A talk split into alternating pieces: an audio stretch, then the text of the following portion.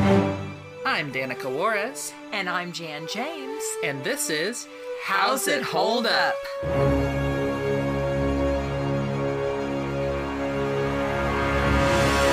Hi, I'm Danica, And I'm Jan. And I'm Valerie. and today on our third shorts episode, we watched um, one of the first Out of the Inkwell cartoons, specifically 1919's The Tantalizing Fly. Um, this- Very weird name. It's not like it sounds. I don't well, know. Not a sexy fly. Mom left to some Well, conclusions. That's because you let me know that they are the people that did Betty Boop. So that's why I'm like, oh no. The tantalizing fly. Oh, I don't know if I want to see this. I mean, valid, I guess, but that's not what this was about. No. Um, this is the first appearance of the character that would eventually be known as Koko the Clown, um, who Oh. appeared in some early Betty Boop shorts, uh, but ended up being phased out during then, and I don't think was was used again in the old Fleischer shorts. The Out of the Inkwell series was actually the result of three short experimental films that Max Fleischer independently produced from 1914 to 1916 to demonstrate his invention, the rotoscope. And we'll talk some more about that in a little bit. But uh, yeah, what did you guys think of this thing? It's always clowns. And I guess I get it because the face is very distinctive as opposed to having to do fine detail with like lips and like other things like that. And I, I, I guess the outfits are can be simpler or you can like lend to movement easier because you just have dots on the front and then like especially for this guy whose outfit was just inked like there was no pattern or anything like that i don't know i guess it, it, it the movement felt pretty fluid on not on everything but certain like in between big moments it felt kind it felt pretty fluid Yeah. Yeah, I agree. I mean, this was the most fluid out of anything of this beginning and foundational things that we've done so far. I was, I, yeah, I was very surprised. And overall, yeah, overall, I enjoyed it. Good. Yeah, uh, yeah, I think this is a cute little short. Um I would like to say it's not all clowns. I watched quite a few shorts before I landed on this one that were not clowns. Maybe more of them should have been clowns. Oh no. um there's so the the earliest uh animated short I could find with like a, a character that recurred, you know, was Colonel Heeza something or other and it sucked. Um, a lot of the 1900s silent era film shorts kind of suck. It seems like it took them until the 1920s to really start doing them well. The best ones that I saw were probably like the the Bobby Bumps ones, which have some some fairly fluid animation, not not quite like this, but pretty pretty nice animation. Can sometimes be kind of funny, but also has a recurring mammy character that's just blackface. It's awful. So I didn't have us watch any of those. I skipped right to 1919 um, and had to see this because it was Thank like you. 1914, 15 was some of the earliest ones I could find.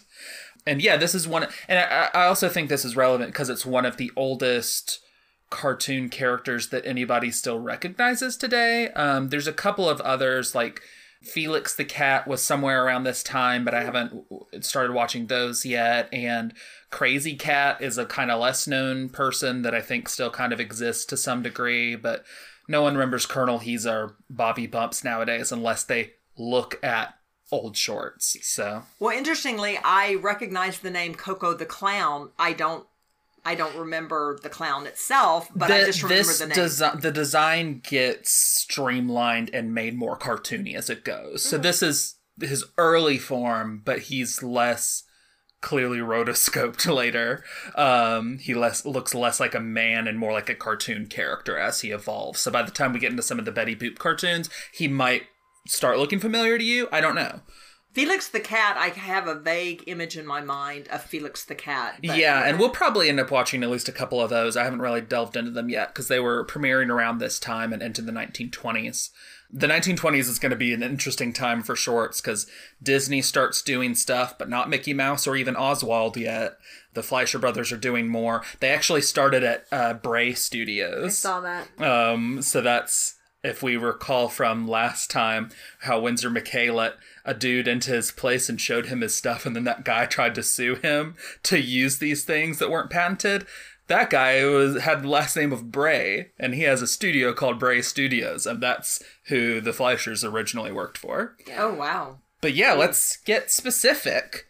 I will save that one for animation, but just a little weird fun fact that doesn't really fit anywhere else. Fleischer's younger brother, uh, Max Fleischer's younger brother, Dave Fleischer, who was working as a clown at Coney Island, served as the model for Koko. Oh wow. Okay. Funny. yeah, so Now, who were the? Okay, because this was what was interesting. the main guy that we saw.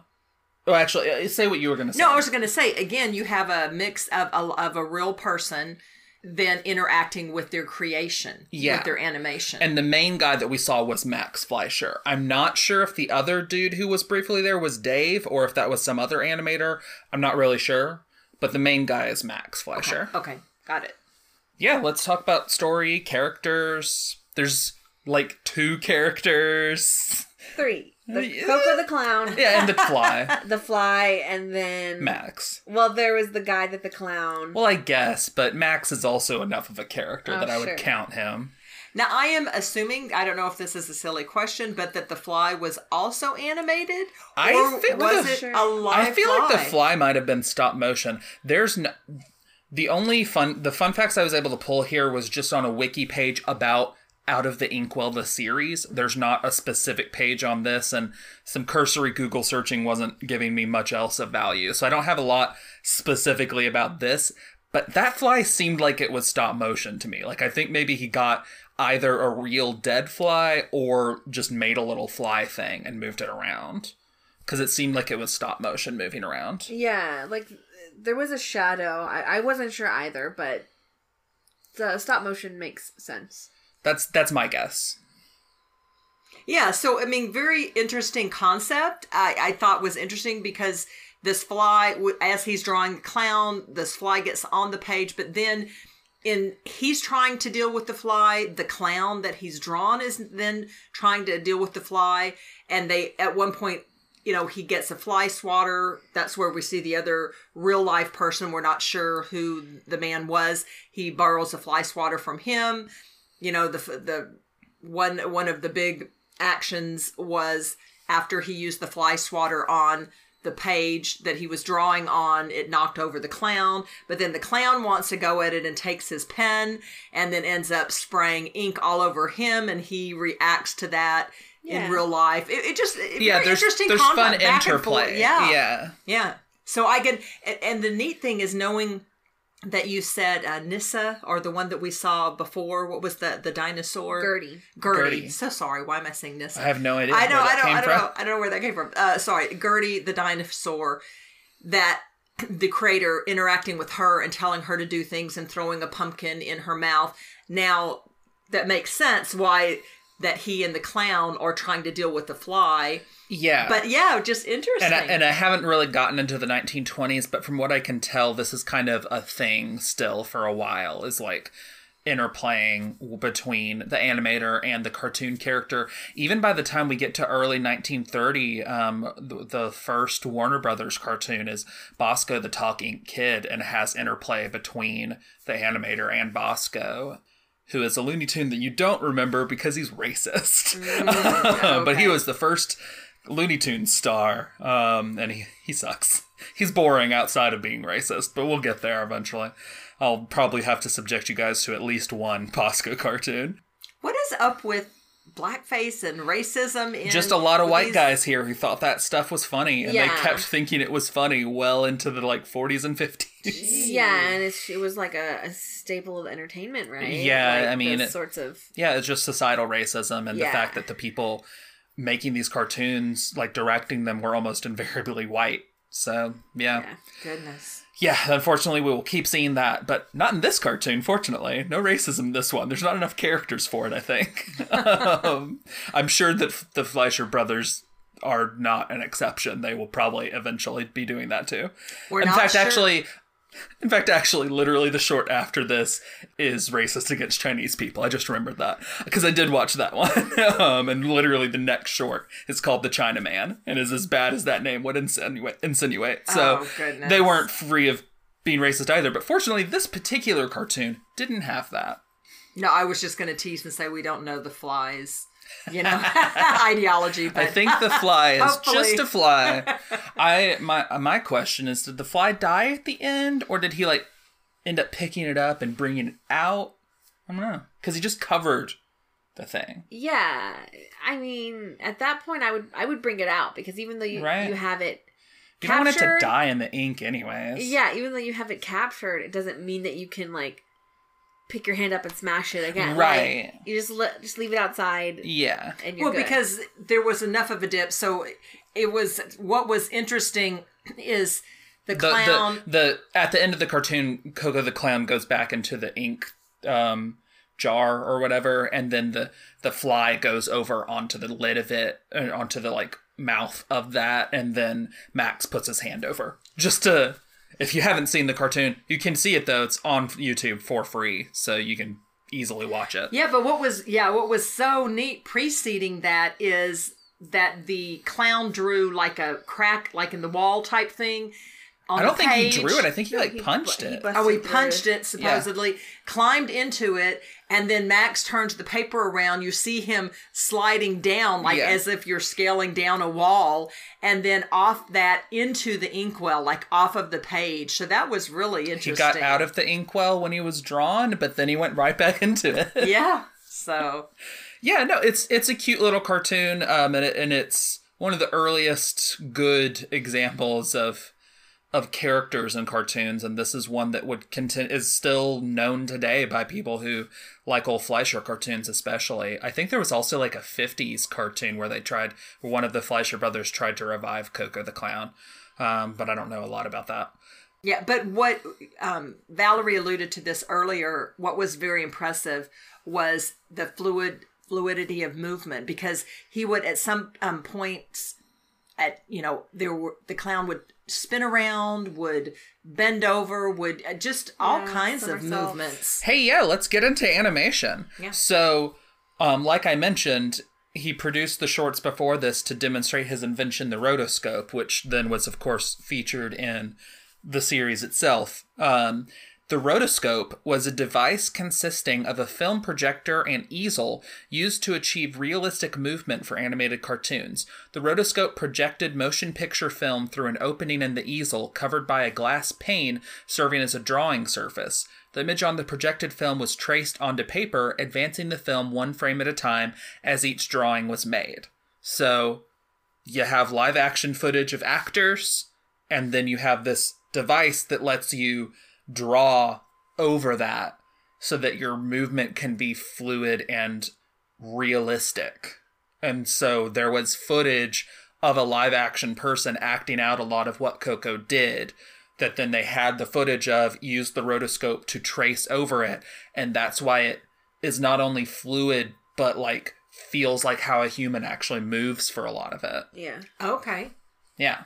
And And that's a process that continued to be used. It was used in Snow White. It, it's it's used throughout things. Some creators lean more heavily on it than others. Some creators feel like it's a cheap tool because it's like it's not as creatively. It it binds you more to a reality rather than being more creative. Some people kind of use it, but then also go outside of it a bit at the same time. It's an interesting tool that's been used for a lot of things, but the Fleischer uh, brothers, Max Fleischer in particular, created that back in back in the early 1910s. That's awesome because isn't that the same idea that now 3D or computer animation uses when they have a live person dressed like in in an outfit with points of like dots or lights? that It's not- captured. It's not exactly the same, um, but it's that is sort of the version of this for 3D animation. Yeah, I was just gonna say the it's it's not the concept same, but the concept Right. is similar, where you're taking live action footage and you are in this case drawing over it with the thing you're talking about. They're they're taking live action movements and facial movements and then mapping their animated rigs to that to make it more realistic. It's not the same, but the concepts are in the same sphere of like attempting to use live action performances to enhance the realism of the animation. It would still be an incredible amount of drawings that you would have to Oh, do. certainly. Oh my goodness. Certainly, yeah. Yeah, it's an it's an interesting technique and and the out of the inkwell, especially in the beginning, is going to utilize it a lot. And we even saw it already in Snow White, and we will definitely see it in the movie we're going to watch after this, which is also by the Fleischer brothers. Yeah, I mean, I think you, we've seen it in The Night Before Christmas. Is that what it was called? Yes. In the yes, the Soyuz Mol- Multfilm Yeah. movies that we've seen have definitely used it. Yeah. And then what's his face? Bluth, Anastasia. oh, yes. Yeah, like No, yeah. we've uh, seen it before. definitely. Anything else with the animation you guys wanted to talk about? No, I already mentioned, or maybe too early about like I think the simple design lends well Definitely. to it. and we don't have any sound stuff to really talk about, so I have skipped those sections. So let's just go on to how's it hold up? I mean, fairly well, besides like not having the advent of sound, but you can't hold that against it. But I can see how that would put some modern audiences off. But I mean, this is like a four minute cartoon you can easily watch on YouTube. It's pretty cute. And I, fortunately, there's no racist stuff in it. There's no there's not even a whole lot that's like clearly of the times other than the lack of sound and like the outfits Max is wearing and stuff, you know, like he, he's clearly not of the modern age, but Yeah, well, the other thing I was going to say, I, and maybe Valerie said this earlier, white clowns, but I don't like clowns. I think a lot of modern society, I think a huge fear people have of clowns, but this is not a scary, creepy looking clown. No, Koko's so a nice in that, clown. So I know. So in that sense, it holds up because it's not like, oh, you know, because like if you were just to say it was a clown, you know, I'd be like, oh no. But again, watching it, nothing disturbing, nothing there's creepy. even like a close up on his face and like it's yeah, a like it it's a friendly little face. Yeah, yeah, Yeah. It's just like, yeah. Yeah. So So my my favorite when you they did the close up on his face. What was it? Oh, it was preparing. Is this your favorite part or Maybe cuz we the should next get there. Sure. the next section is favorites. Okay. So keep that in mind, but first, what was your least favorite part? Uh, what was my And like usually we say scenes, but this is a 4 minute short, so like you could argue that the whole thing is one scene. So just your favorite little moment in there. So least least, favorite. favorite. Sorry, yes. Currently your least. To least me, favorite. anytime with the fly that it was landing or moving around because it just made me think of how gross real flies, especially if they land on your food or For something. me, it was probably yeah. Similarly, I think it was um, at the beginning where he's still trying to draw Koko, and the fly keeps interrupting, and I'm like, just let him finish the drawing, fly. Come on. Mine was You almost built my frustration, but also like you know the short hinges on you being frustrated at this fly. So it's not. It's fairly necessary, but I was just like, oh, come on, fly. Oh, I was just gonna say mine was when he when Koko actually drew the man on the couch, some little man sitting there and had a really large head and forehead. It's a fly and then, trap. And then the yeah, and then the fly just made it. You know, started kind of almost If like you guys don't get that, I've in one of the Bobby uh, Bumps cartoons, they also had a joke, and, and basically it seemed to be a joke back then that bald people flies like to just rest on bald heads. Okay. Bobby Yeah. Bumps has like a dad who who's bald, and there's a thing where a fly goes on his head, and then Bobby whacks him and gets in trouble. Um, Oh, so yeah, that was just a thing at the time, is which doesn't seem to really be a joke that is used today. we but- should have had that in How's It Hold Up because I Oh, sure. did not know that. No, that's fair. Yeah, I was just gonna say I didn't know that, but I was gonna say that was just very uncomfortable that the fly was making itself like moving like in a circle, almost kind of like a, a dog or a cat does Yeah, to, like- to go in circle before they sit down in the spot I where they that too. want, and it was like, ooh, this is just too much fly. yeah, Wow. I think I have to agree with that one. It's least favorite. What was your favorite moment? The the look on uh Koko's face when he was gonna hit him with the fly swatter. Yeah. Like, uh, oh no. I like the little close up on Koko's face. That part was my probably my favorite. That expression just some nice very expressive animation. yeah.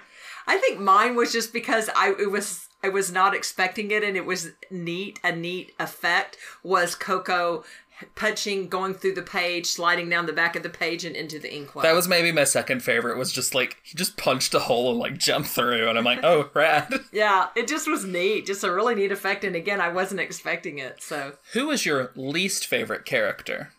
The fly. the fly, yeah, The Fly sucks. I was gonna say the fly. The Fly's a great. necessary to this cartoon, A but also evil. don't Yeah. like that guy. necessary. Evil. Who was your favorite character?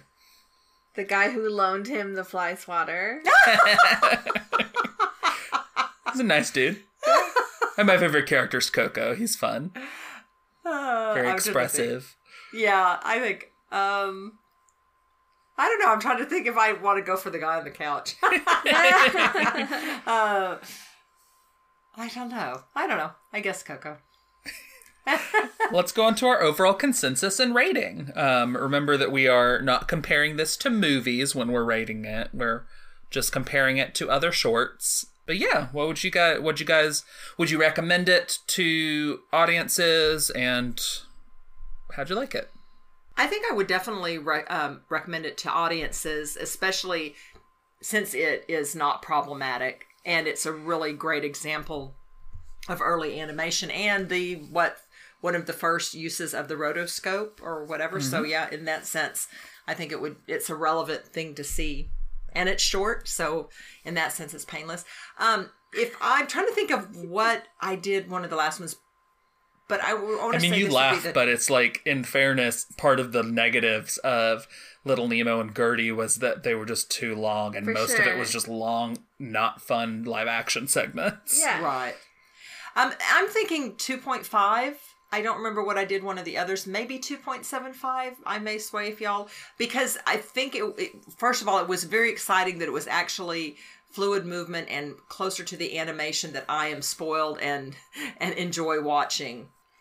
Yeah, I'd recommend it. Uh, no, I laughed, but I do agree. Like it was, it was short, uh, and the the live action segments weren't overbearing. It, yeah, it didn't feel like it overstayed its welcome. Right. Yeah. Rating. I guess I'll go.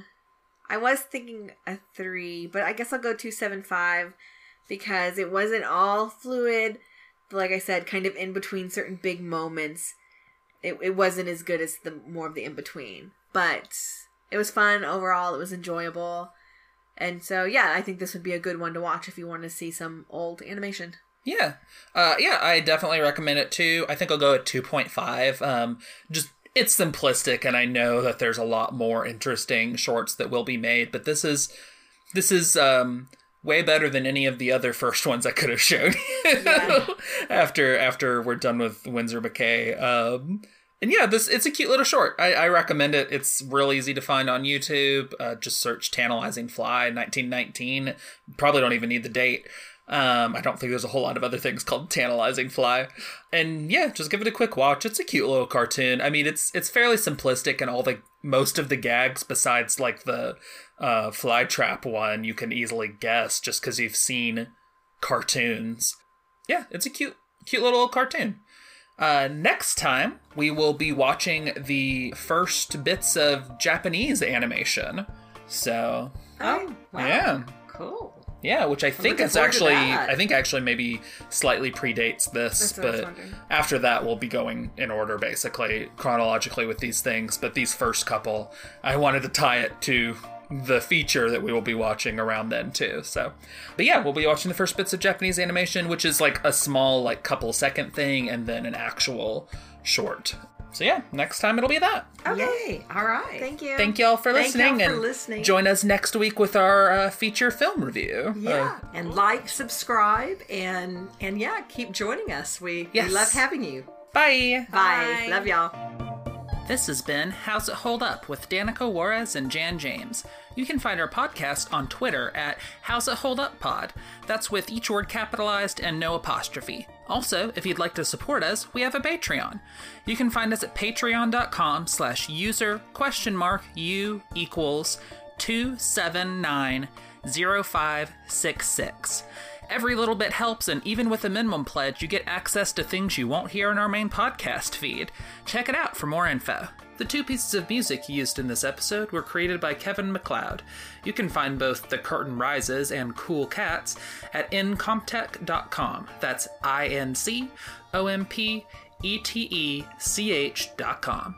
Both songs were licensed under Creative Commons by Attribution 3.0. More info on that can be found at http colon slash slash creativecommons.org slash licenses slash by slash 3.0.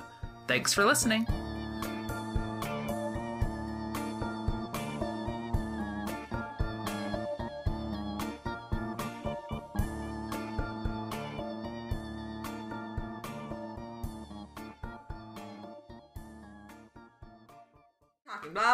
Talk talk talk talk talk Do, talk do, talk do. do, talk do, talk ba, talk ba. talk I thought you were gonna do the Doug intro. Oh. Do, do, do, do, do, do, do, do, do, do, do,